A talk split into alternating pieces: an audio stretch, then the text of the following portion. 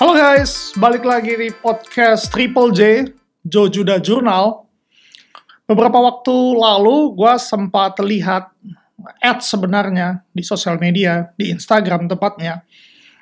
Ads dari Glitz. Di situ disebutkan bahwa 14% perusahaan di Indonesia melakukan layoff, khususnya di tengah pandemik uh, corona mungkin beberapa dari kalian juga yang dengerin podcast ini, yang dengerin oh, nonton vlog ini, salah satu yang mengalami dampak layoff atau PHK.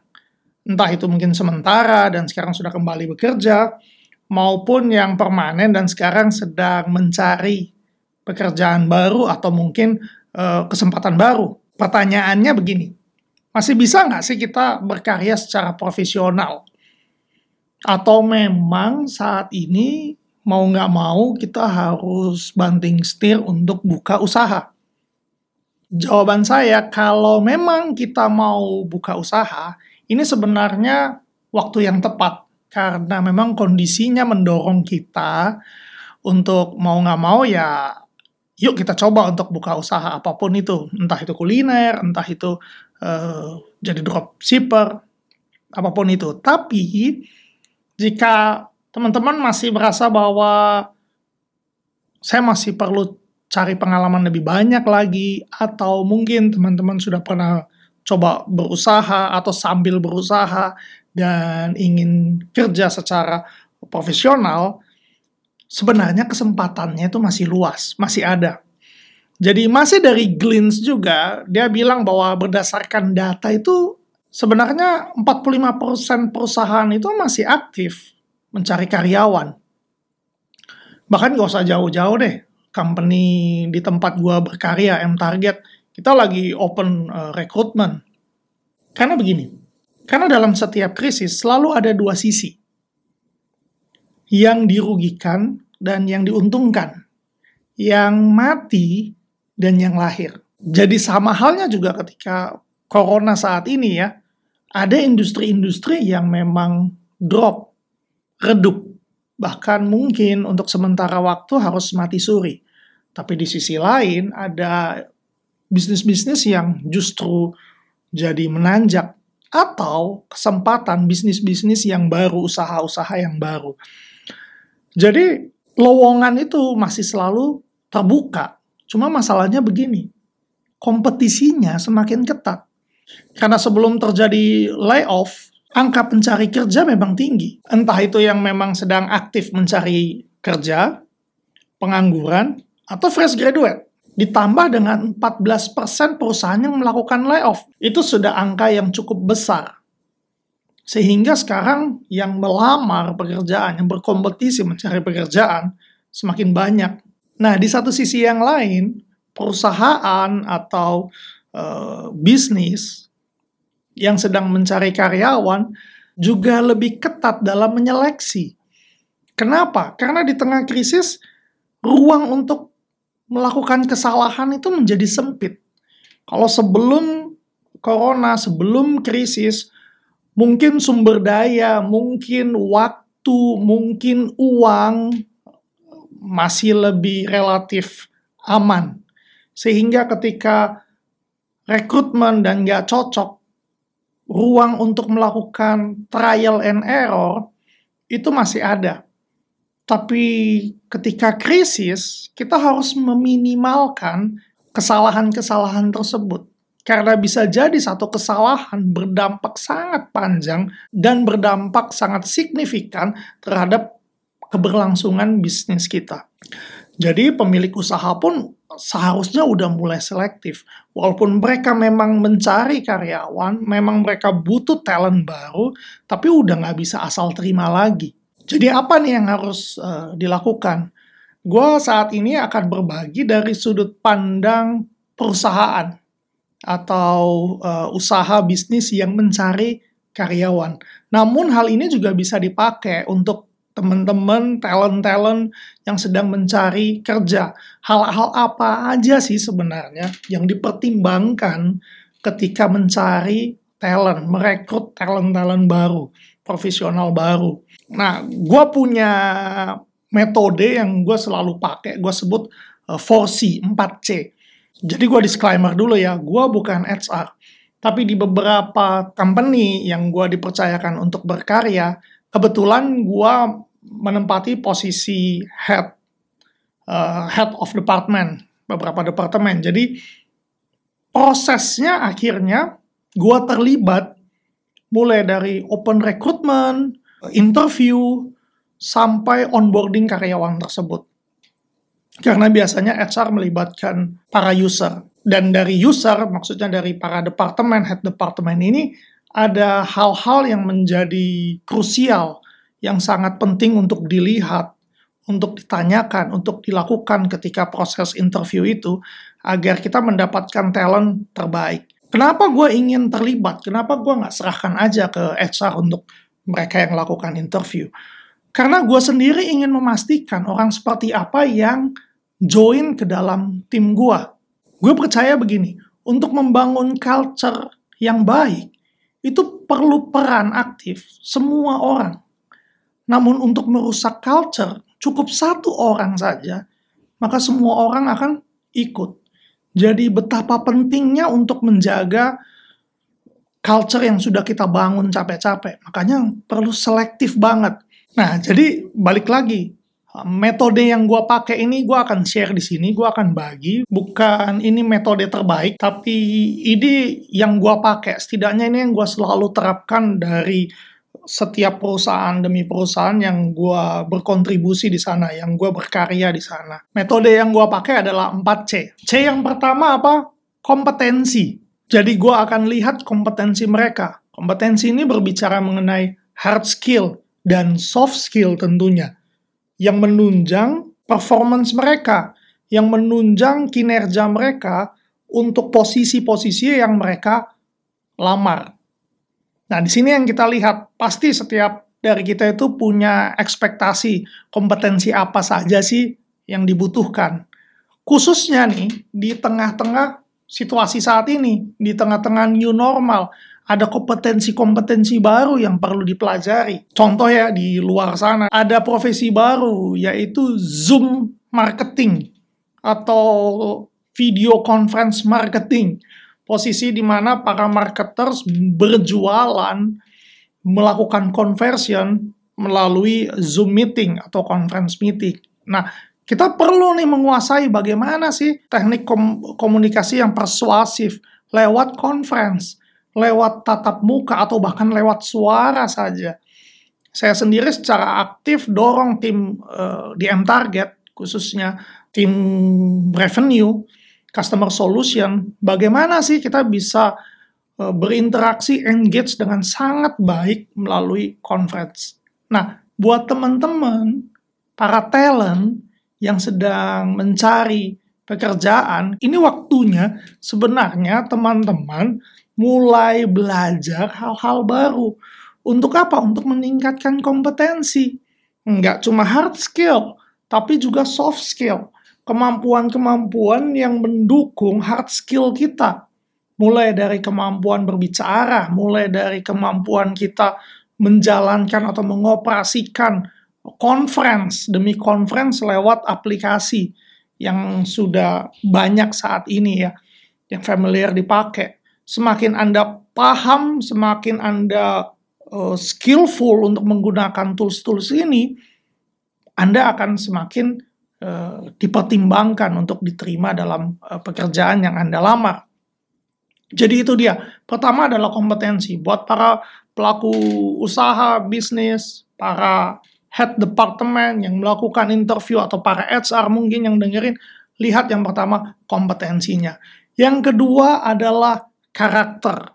Nah, skill itu memang penting, namun karakter seseorang menentukan bagaimana orang ini akan berjalan. Apakah dia akan berhasil, apakah dia akan gagal, itu akan dilihat dari karakter. Kenapa karakter walaupun dia lebih penting daripada kompetensi, tapi saya taruh di kedua? Karena yang pertama tentu kita akan lihat kompetensinya. Karakter yang baik pasti punya kompetensi yang baik. Karena kalau dia nggak punya karakter yang baik di tengah-tengah situasi seperti ini, dia nggak upgrade dirinya, berarti sebenarnya karakter dia nggak begitu baik. Karakter ini berbicara apa sih? Karakter ini berbicara mengenai personality, kepribadian, pembawaannya dia seperti apa, emosional intelijennya dia seperti apa. Nah ini yang dilihat biasanya para HR punya tes personality. Nah ini sebenarnya untuk melihat karakter. Karakter ini juga harus cocok dengan posisi yang kita cari. Misalnya, kalau kita mencari untuk pekerjaan administratif, pekerjaan yang rutin, namun butuh detail, tentu kita cari orang-orang yang perfeksionis. Lain cerita kalau kita misalnya mencari sales, kita cenderung untuk lebih menyeleksi karakter-karakter yang memang ngotot, nggak mudah menyerah, yang cocok dengan pekerjaannya. Nah, sering kali ini yang tabrakan ke antara karakter dengan posisinya itu nggak cocok. Setelah karakter, C yang ketiga adalah connection, bukan siapa yang ia kenal di perusahaan tersebut. Connection di sini lebih berbicara kepada lingkungannya, pertemanannya. Siapa aja sih, sama siapa saja sih orang ini bergaul. Karena begini, ketika kita menerima seseorang untuk masuk ke dalam perusahaan kita, tempat usaha kita, mau tidak mau, kita akan terhubung dengan lingkungannya. Karena siapa diri kita itu adalah mencerminkan siapa teman-teman kita. We are all a reflection of who we spend time with. Benar atau tidak? Maka ketika kita menerima seseorang, kita mesti melihat siapa sih teman-teman bergaulnya dia. Karena secara tidak langsung itu menunjukkan orang seperti apa yang kita terima. Saya ambil contoh, misalnya talent yang kita sedang interview, dia punya lingkungan sekitarnya adalah orang-orang yang suka berhutang, maka si calon ini cenderung akan suka berhutang. Karena apa? Karena pasti dia pernah dihutangin. Karena disekelilingi oleh orang-orang yang suka berhutang. Karena dia sering dihutangi terus. Cepat atau lambat, dia juga akan kesulitan secara finansial. Maka dia akan meminjam. Dan ini nggak akan berhenti. Bisa banyak lagi itu salah satu contoh yang paling mudah yang saya bisa pikirkan ya. Uh, tapi tapi selain itu akan lebih banyak hal-hal yang mungkin lebih mendasar buat buat perusahaan Anda yang perlu diperhitungkan. Nah, begitu juga sebaliknya nih untuk para talent, untuk para uh, profesional. Yuk pastikan kembali dengan siapa sih kita mengelilingi diri kita dengan orang-orang yang positif atau dengan orang-orang yang negatif. Karena kalau kita ingin menjadi positif, sebaiknya kita kelilingi diri kita dengan orang-orang yang positif juga. Kalau Anda ingin maju, cara termudah adalah Anda mengelilingi diri Anda dengan orang-orang yang selalu punya keinginan untuk maju. Nah, sering kali kenapa kita nggak bisa keluar dari hal-hal yang kita tidak suka? Karena kita nggak ubah lingkungan kita, kita nggak ubah komunitas kita. Dan ini saya sangat anjurkan untuk para pemilik uh, bisnis, uh, para HR untuk cek siapa sih teman-temannya. Biasanya pertanyaan yang saya ajukan adalah waktu senggang Anda, Anda habiskan ngapain sih? Hobi Anda ngapain sih? Itu yang biasanya saya uh, tanyakan. Untuk C yang terakhir, C yang keempat adalah chemistry. Biasanya ini kebalik nih. Biasanya chemistry itu ditaruh di awal. Ketika kandidat masuk, kita lihat orangnya, wah kayaknya nggak klik nih. Kayaknya nggak cocok nih, diajak bicara kayaknya, wah kurang nih. Padahal sebenarnya ya, chemistry itu sesuatu yang dengan mudah kita bisa bangun loh. Ini seperti cari pasangan. Cari pasangan, kita taruh chemistry itu di awal. Wah ketemu si A, si B, wah kita udah klik padahal nggak cari pasangan. Pertama kali yang kita lihat tentu kompetensinya, karakternya, connectionnya, baru chemistry-nya. Kenapa chemistry ditaruh di terakhir? Karena chemistry adalah hal yang pasti akan terbangun dengan sendirinya ketika kita secara konsisten berhubungan dengan orang tersebut terus menerus. Kalau lu udah menikah 2 tahun, 3 tahun, bisa nggak ada chemistry itu nggak mungkin lah. Karena bangun, tidur, ulang ketemu dia, cepat atau lambat, lu akan klik. Begitu juga dalam perusahaan. Karyawan mau nggak mau akan ikut culture yang ada. Lu akan bisa ketemu kliknya dia. Asal ya tadi, kompetensi, karakternya dia, dan connectionnya dia baik maka chemistry ini pasti akan ikut. Justru tiga poin C sebelumnya di atas itu yang biasanya paling susah untuk dibangun. Makanya kita tempatkan itu di atas. Kompetensi. Kalau ada yang bilang, wah hard skill bisa dipelajari. Pertanyaannya kenapa nggak mulai belajar dari sekarang? Kenapa kita berpikir bahwa kompetensi itu baru bisa kita dapatkan setelah bekerja? Padahal sekarang, apalagi dalam kondisi pandemik seperti ini, banyak sekali workshop demi workshop yang bisa diikuti secara virtual. Dan banyak banget kesempatan untuk mengasah hard skill tersebut.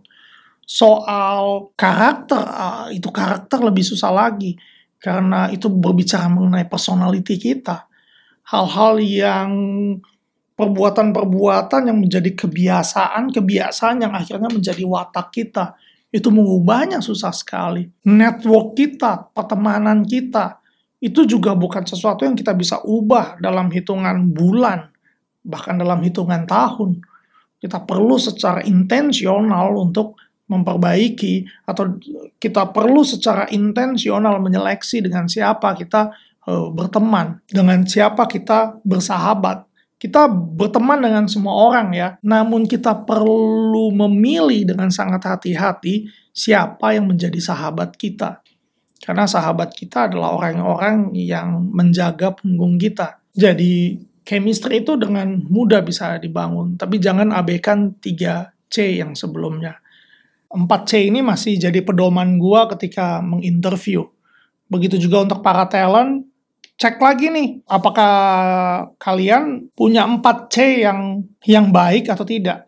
Itu yang bisa menjadi nilai jual uh, teman-teman. Nah, M Target sendiri ini lagi open recruitment gitu, karena kita percaya pada investasi pada manusia. Jadi kita selalu always uh, hiring.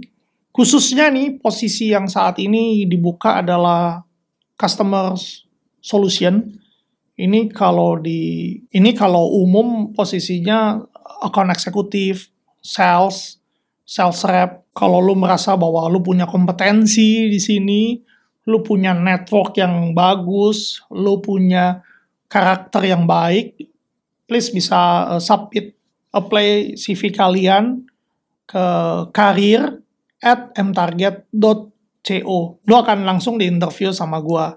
Kita juga buka untuk digital marketing manager. Nah, ini menarik nih, biasanya kalau ngomongin digital marketing eh, banyak yang lamar, tapi ketika gue baca aplikasinya, isinya adalah social media officer atau yang maintain social media. Nah, kalau lu berpikir bahwa digital marketing hanya ngomongin social media, udah nggak usah dikirim.